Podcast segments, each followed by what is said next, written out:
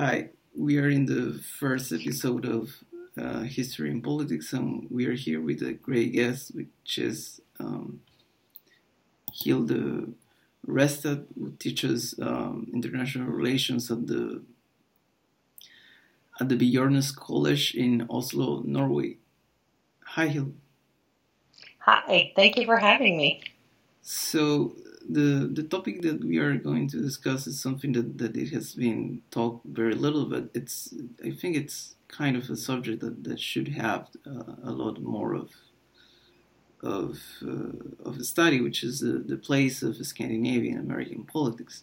Uh, particularly in the last time, Scandinavia has has become a lot of, uh, of talking points in, in, for American politicians and pundits uh, first in the in the campaign trail because of, of Bernie Sanders talking about um, about the Scandinavian social democracy, and and then with um, uh, with the right wing sides like Breitbart keep talking that that, that that Scandinavia, in particular Sweden, was kind of a disaster. But but then the idea is that that uh, Breitbart have become like much more mainstream. Uh, not only are bloggers talking about this, these issues, but even Trump when he said uh, uh of, of that apparently a, a terrorist that happened on, on, on Sweden in a campaign rally and that they didn't nothing happened in Sweden, and then obviously the, the remarks about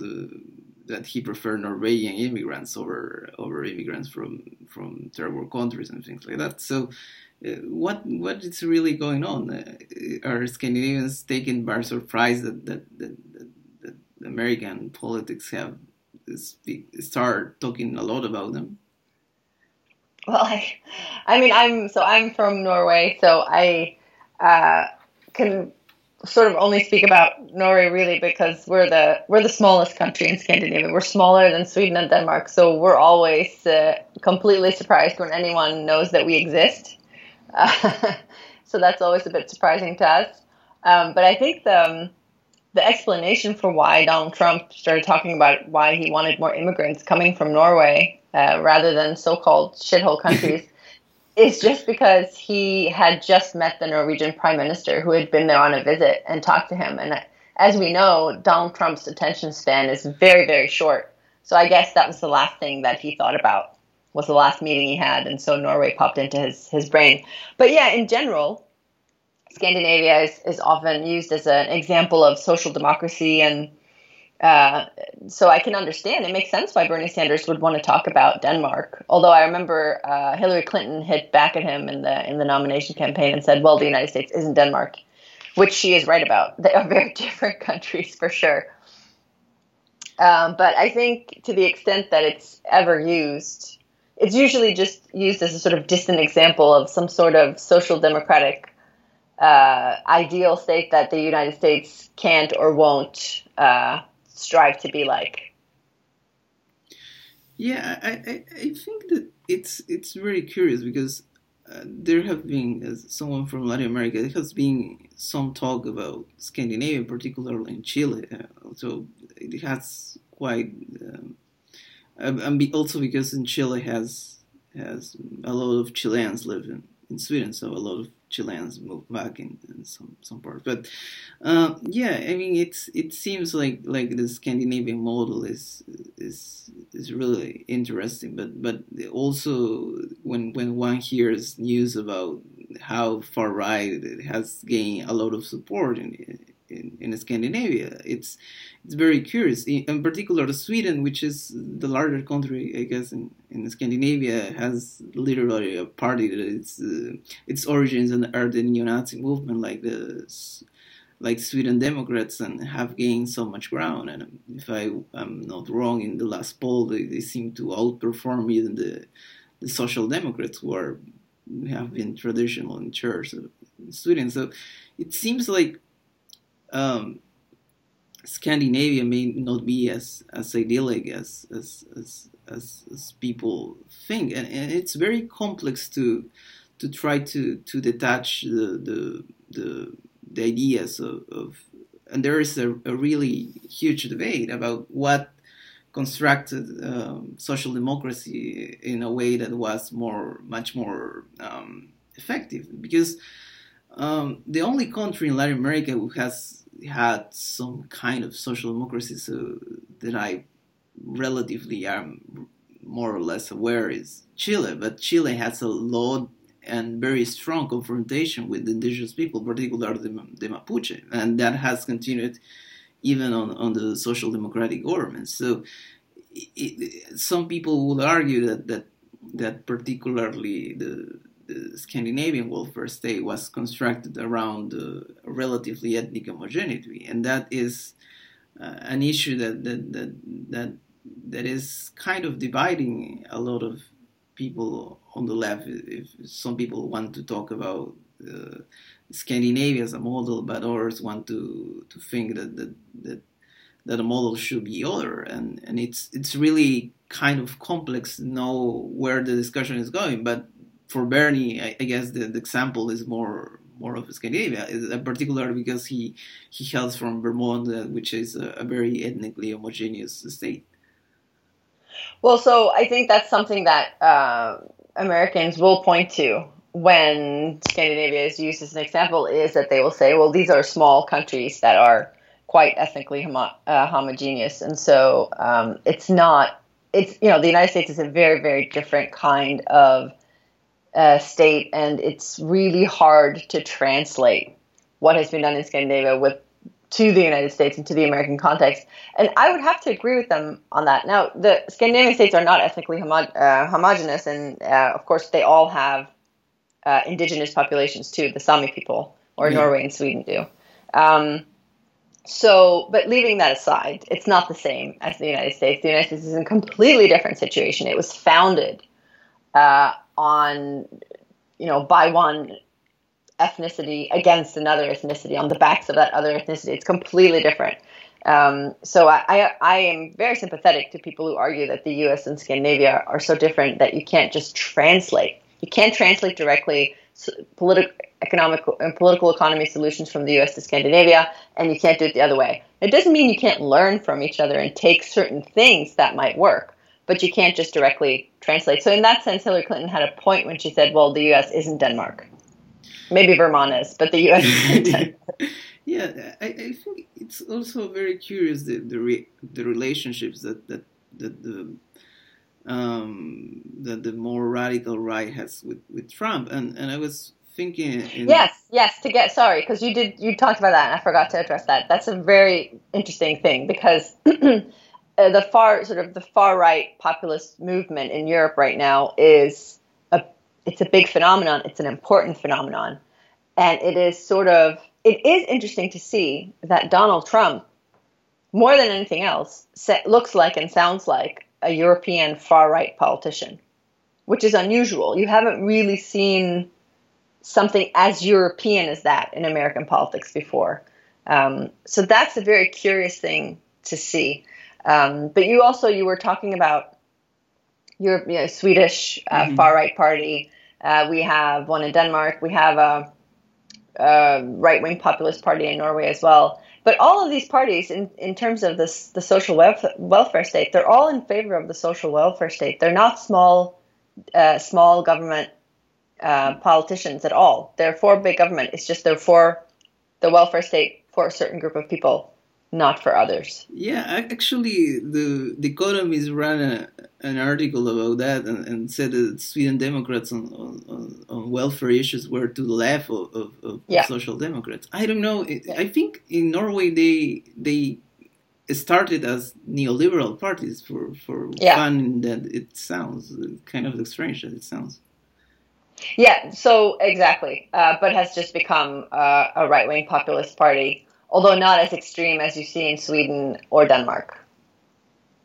Yeah, I think Iceland also doesn't has much more moderate. I guess they have very less immigration. But even in Finland, they also have less immigration. The true Finns have gained ground in more broad Nordic states.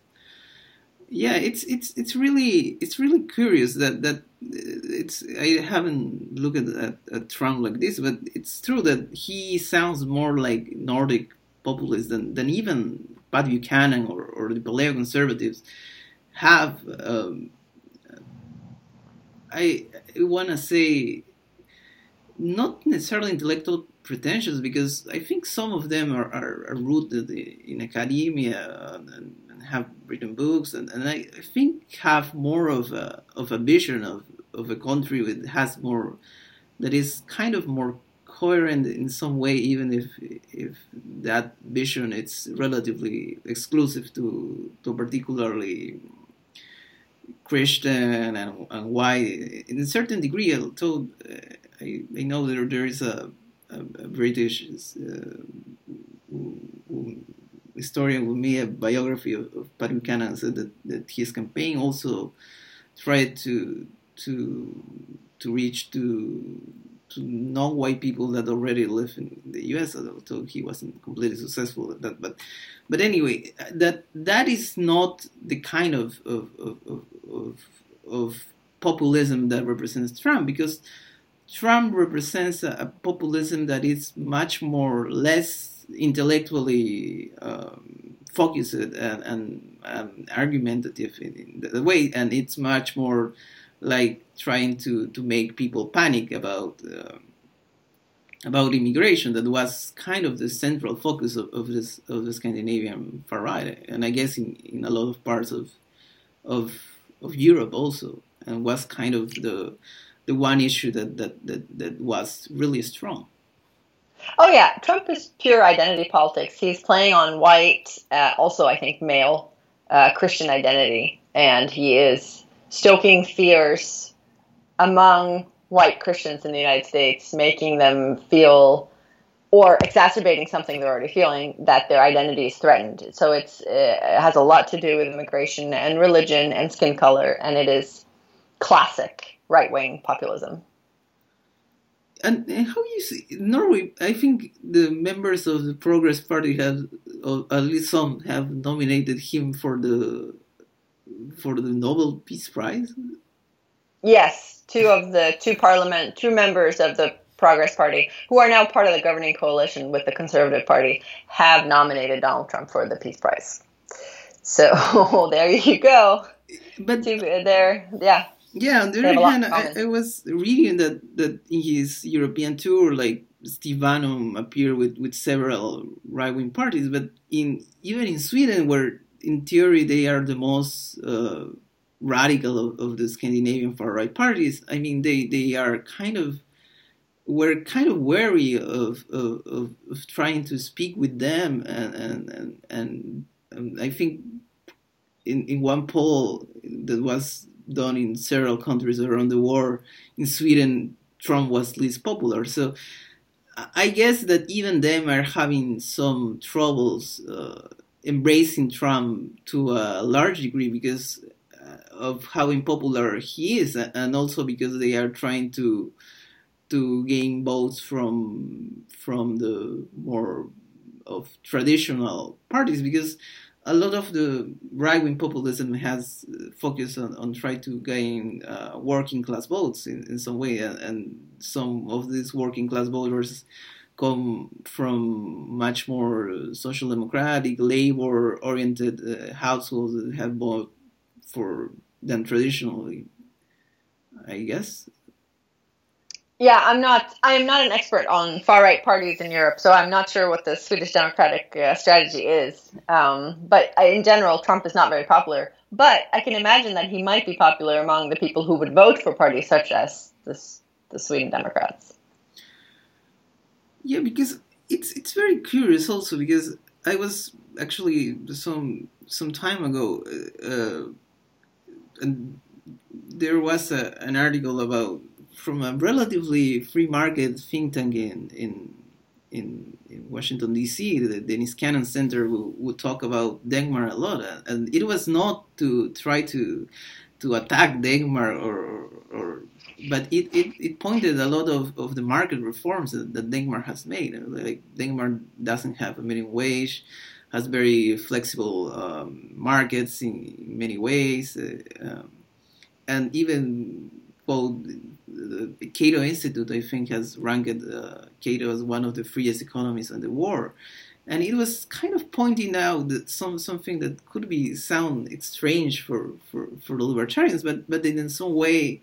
Denmark was a, a model much more closer to libertarian ideals than what is today the U.S and, and it was kind of a, a fun and, and strange to read it, but in some in some sense it kind of made some it had some kind of logic because um, when people talk about the neoliberalism of, of the 90s, I mean, people don't necessarily remind that even Scandinavian countries adopted market reforms, but they didn't do it necessarily in a way that, that completely bankrupted their, their social welfare. They kind of um, have a, a, dual system in which they have to make their economies in in, in an international system have to be more competitive. So they in, um, fomented market reforms, but at the same time, they they kind of protected to to a certain degree the the, the social welfare state, and, and it was very very funny. I think that that I don't know to what degree this article is going to be a, a relevance in the in the libertarian movement because um, I think particularly in, in the U.S. Um, um, Rothbard and, and, the more radical, even anarcho-capitalists are, are quite popular, even in, in academia. I mean, the, but uh, it's it's much more diverse, I think, in economic terms, Scandinavia, particularly Denmark, than than than the than than I think some people want to want to talk because uh, Forbes called Denmark the, the best place to do business one year. Uh, it's not that Forbes is a, is a socialist magazine, and if I'm not wrong, when when Bernie said that that, that, that is socialist, the prime minister said, said no, we are a market economy, and and it's it's really kind of show the diversity that, that, that, that Scandinavia has. I mean, it's because while social democratic parties, I guess, have been dominant in, in a lot of ways, it also um, they have multi-party systems and, and and they are very broad-minded, even on social democratic parties that are relatively more market friendly than, than, than I don't know the other parties on the left in, in other geographies. Well, I think I mean if you want to talk about the place of Scandinavia in American politics, I think, uh, which is true probably of any region or any country, uh, the U.S. isn't necessarily Americans aren't necessarily that well informed. They don't really know what Scandinavia is or what social democracy is. Uh, which I think you kind of saw in the debate over healthcare and, and socialized medicine, whatever that's supposed to mean. Uh, I'm not always sure that they understand these terms and, and and if they even understand what social democracy is in, in Scandinavia and how, how we practice it and how our healthcare or our market liberalism works. So there might be some stereotyping going on, um, not in the think tanks that you mentioned, but in the general discourse, probably. Um, whereas I think most Scandinavians would just view social democracy as the common sense uh, middle of the you know middle way between socialism and uh, free market capitalism. And anyway, the U.S. at this point is going back to the Gilded Age era in terms of in- economic inequality. So I'm not sure that they're on the right path. Yeah, I I, I, agree. I mean, there there is a, a huge crisis in, in many ways, and and a lot of uh, particularly, I have seen that the libertarians are writing a lot about how even in in, in states, red states, for saying in some way that, that have been governed by by Republicans for a long time. I mean, yes, they have enacted some tax cuts in some way, but uh, they have enacted a lot of regulations. Uh, uh, labor markets in, in, in the U.S. are, are heavily regulated.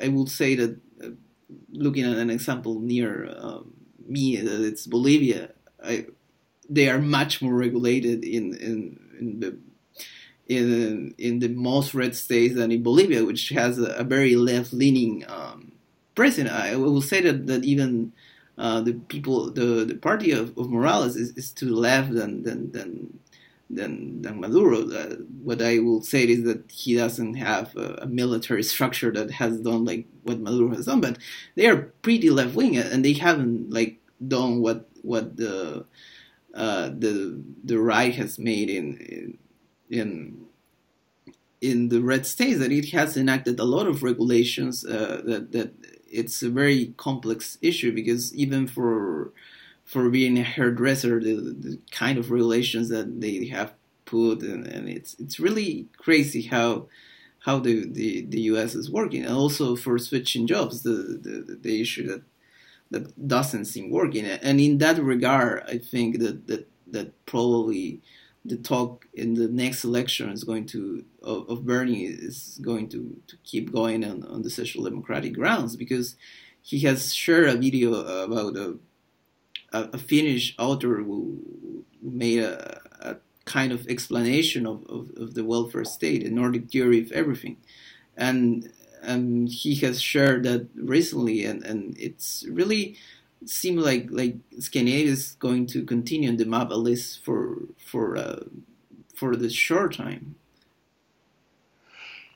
Yeah, I I mean Bernie Sanders using Scandinavia as his uh, lodestar is, though I think kind of a sign of how um, outside the mainstream in the US Bernie Sanders is, right? So for us in Scandinavia, we see Bernie Sanders and we hear what he's saying, and we nod and we're like, yeah, this is, yeah, everything he says makes sense to us. It's completely mainstream.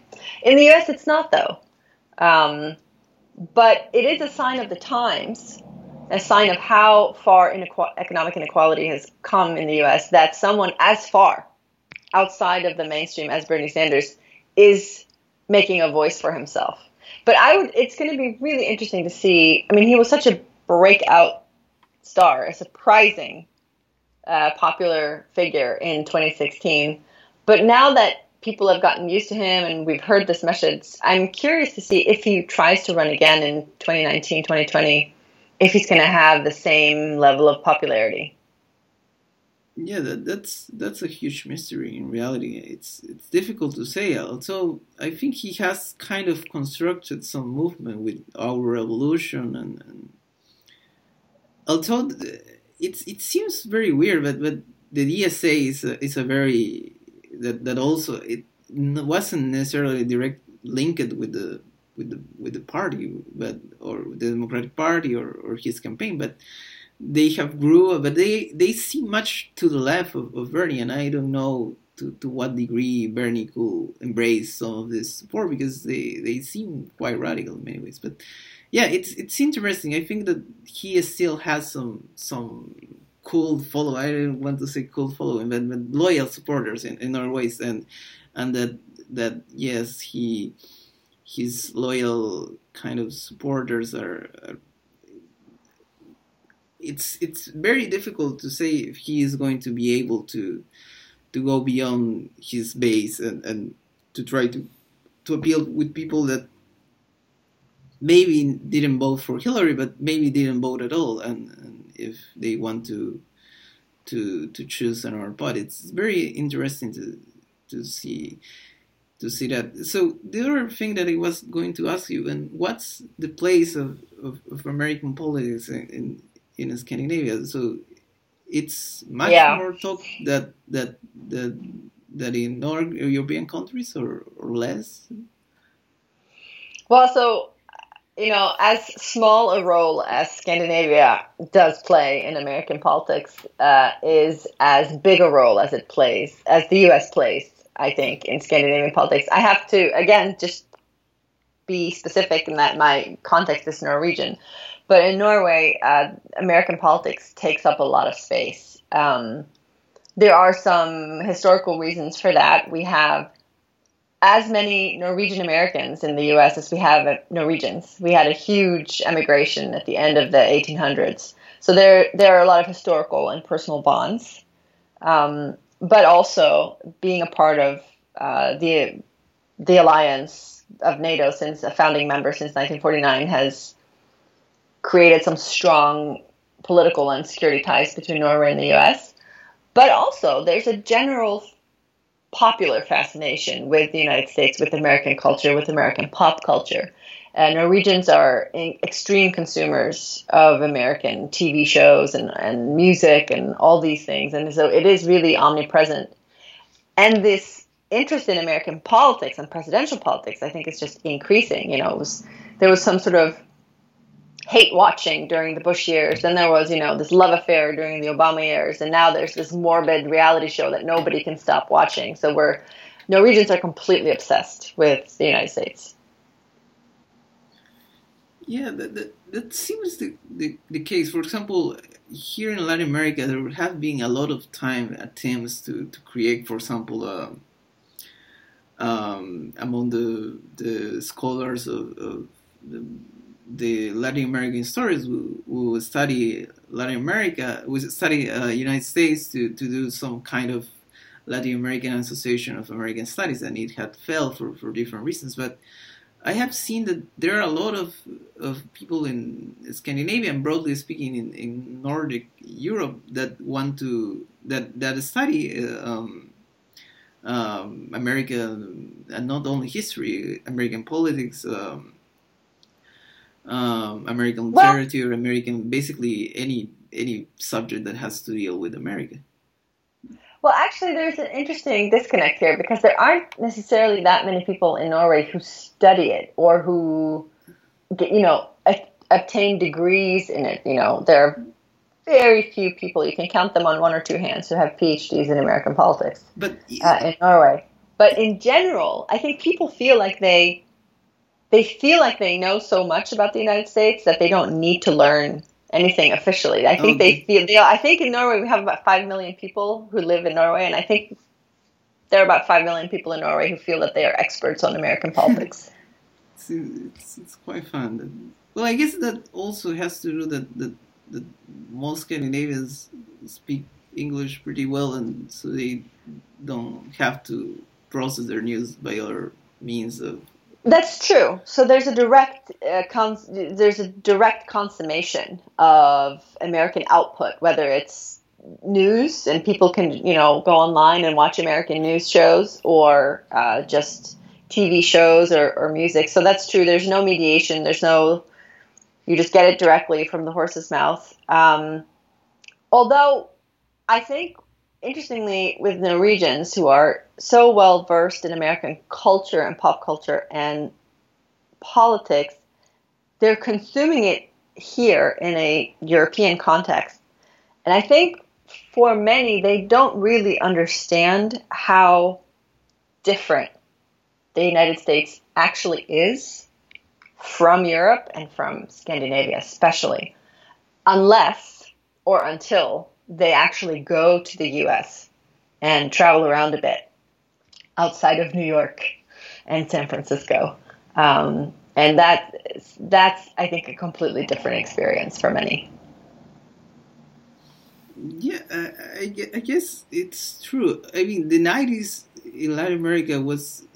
It seems like the the U.S. play a much more huge influence in, in, in in Latin America, and but actually since um, since the Bush years, like its influence kind of uh, default in many ways. It's it, it's it has not never recovered actually, and and while there have been attempts of, of making English kind of the second language of Latin America, it has also have many many setbacks, particularly because there are, there are a lot of, of, of people who still speak uh, indigenous language. So making that people speak another third language is much more difficult. So, so it has had a lot of, of setbacks, and, and I guess that's why here in Latin America um, hasn't been. Uh, I mean, the last election has been quite weird because it, it has had a lot of coverage, but but previous elections kind of of, of doesn't didn't have like much uh, like much uh, I don't know how, how to, to put it in this way.